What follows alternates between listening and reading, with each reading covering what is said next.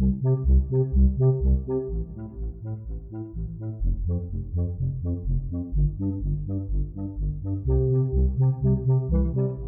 hello, hello. Welcome back, or welcome for the first time to Playtime. My name is Andrew Barnett, and I am a play therapist from Asheville, North Carolina, and this is a podcast dedicated to children and play therapy, coming at both of those things from a child centered perspective. Before we get started, a big thank you to Donna for becoming the fifth person to be a patron on my Patreon, and I needed a little bit of oomph think over the last couple of months doing some telehealth therapy and feeling less connected to the people that I see online has nothing to do with the people that I'm seeing. It's just difficult to feel as connected to the work and whatever the winter is and everything that's been going on personally and in the collective. It's uh, I felt a lack of confidence, a lack of assertiveness. Like, do I even know what I'm talking about? Like, what gives me the right to make a podcast where I tell other people things that I think they should know?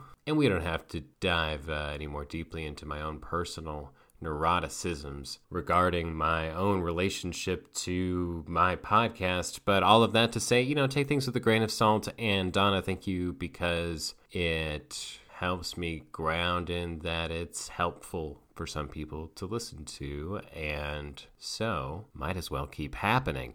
And the topic for today is divorce and family separation. Now, to start, I should probably talk about why I don't think this is a particularly good topic in general. And that's because, you know, if you're a child therapist, if you're a person in the world, you're familiar with divorce. What I don't I didn't look up the statistics, but like a large number of people get divorced, maybe even the majority of at least American relationships marriages end in divorce. So, like, this is a part of lots of people's lives. Families look all kinds of different ways. And I don't think it's very helpful for us to hold that divorce or family separation is a traumatic event for a child. Like, hands down, a traumatic event for a child. And forgive me, trigger warning, I'm about to list off a series of events that are generally 100% traumatic without diving too deeply into any of them, but any kind of like physical abuse, generally across the board,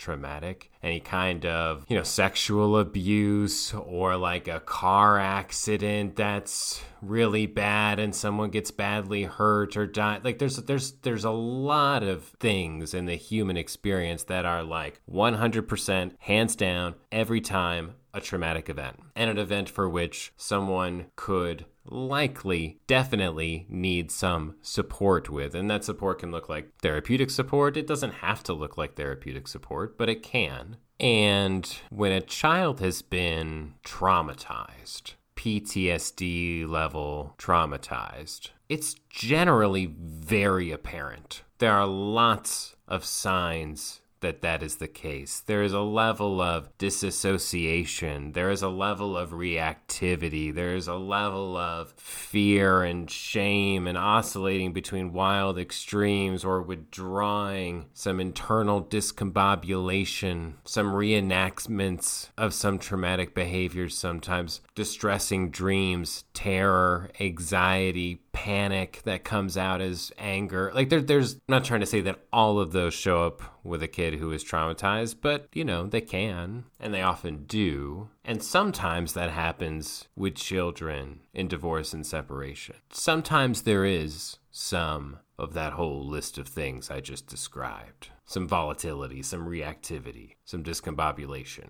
But whether or not a child is struggling in a, you know, quote unquote traumatic way from divorce or family separation, there's often some other factors that go in to have that be the case. A lot of times things aren't great between the people who got divorced. Sometimes there's fighting, sometimes there's like secrets, sometimes there's parents complaining to the children about the other parents, sometimes there's just so much emotional debris that that child navigates on a consistent basis that it can become very overwhelming and they suffer and they struggle as a result. Relationships end for a wide variety of reasons, and I have definitely also had children who have come to see me, children who have on their list of things that they're coming to see me for, that their parents are no longer together, who genuinely don't seem to be all that negatively affected by the experience, or who can even say things like, well, before the house was really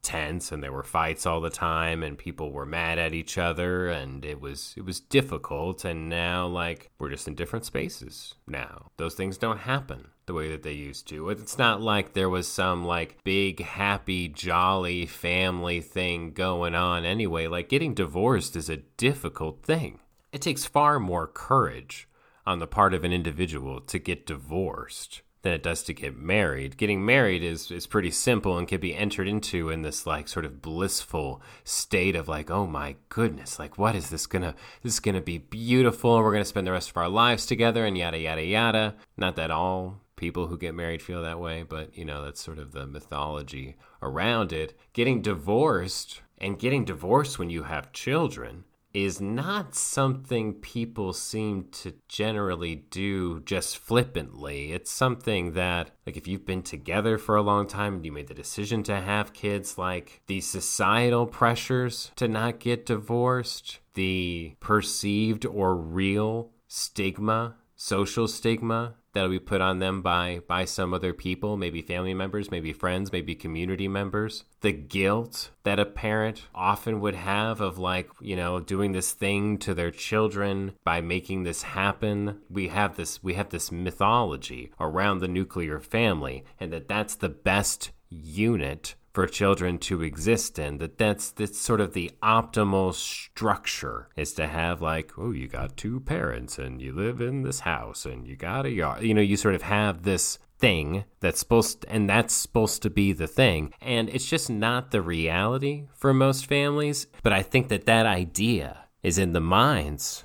of people who who choose to get divorced and have children.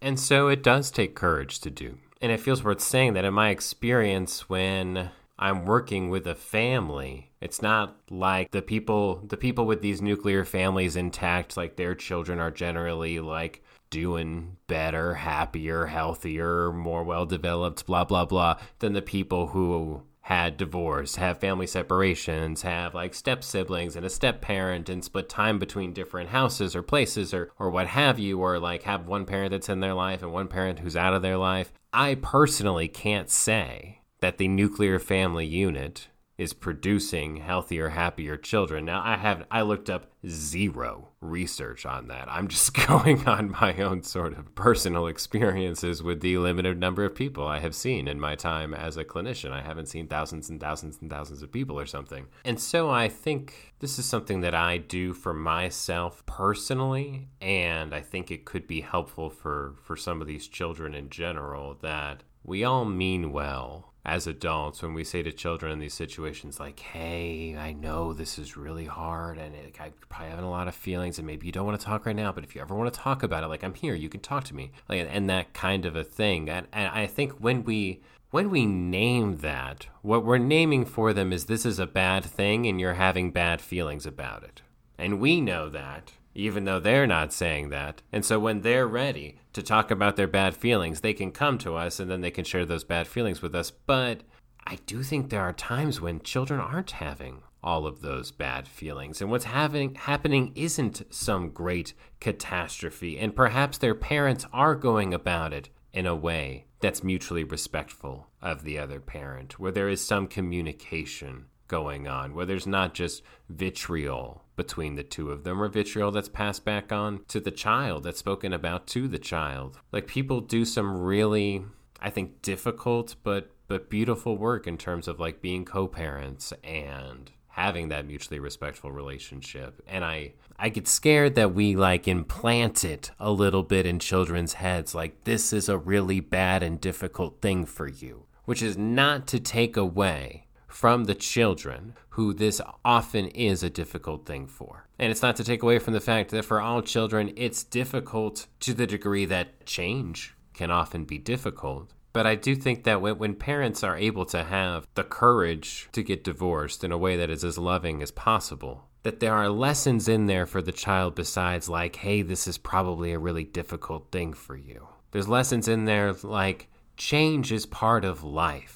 Change is stability. You wouldn't want to have your child be in some kind of relationship situation, likely, if you have a child, and you're like okay with people ending relationships. But you wouldn't want to have a child be stuck in a situation where they felt that they couldn't be their full selves or they felt that they weren't able to live the life that they wanted to live, where they felt that like maybe they weren't being treated the way that they wanted to be treated, whether they felt like they couldn't trust somebody or they couldn't build a life with somebody or they weren't excited about building a life with somebody or they were finding communication with them difficult. Like I think a lot of us would be like, "Hey, it's okay it's okay to end that relationship. It can even be good." It'll be hard, but it could be really good. And change is stability. Kids are living proof that change is stability, right? When a child is developing, when a child is moving through their experience, when a child is engaging things in consistently new ways, it's a beautiful thing and it feels like exactly where they should be at. Not that there's there's obviously something to like comfort and consistency and blah blah blah, but you can just see different areas of them evolving. And if that's not true, then we say that like a child is developmentally stunted or something like that, or we give them a diagnosis or blah, blah, blah, because they are stuck in something. And saying change is stability and elevating change is not is not me putting divorce on some kind of a pedestal. You can have change and evolution inside of a relationship. In fact, you probably you probably have to have it to some degree to feel whole inside of it and to make space for your evolving self inside of it but sometimes change for people can look like leaving a relationship and there there's more of a of a lesson there for children about acknowledging that for many of us life has chapters and life has phases and life has evolutions. And talking to children about that about the reality of the world that we live in that it's not perhaps some great tragedy that families have separations and divorces. And I think the the myth of the stability and mental health and joy of the nuclear family can can be a dangerous one and is one that uh, I hope to not pass on to our children. And those are all the words that are going to come out of my mouth on this episode of Playtime, which did not end up having much to do with play therapy, but you know, so it is. If you would like to support my work, head to patreon.com slash playtime podcast or the support the show link in the show notes so the show is offered for free. And in the spirit of the gift, like all podcasts, head to barnettchildtherapy.com if you want to check out the Child Centered Children's Book series, of which there are four titles, the newest one being I Have a Secret. And yep, I will catch you all next time.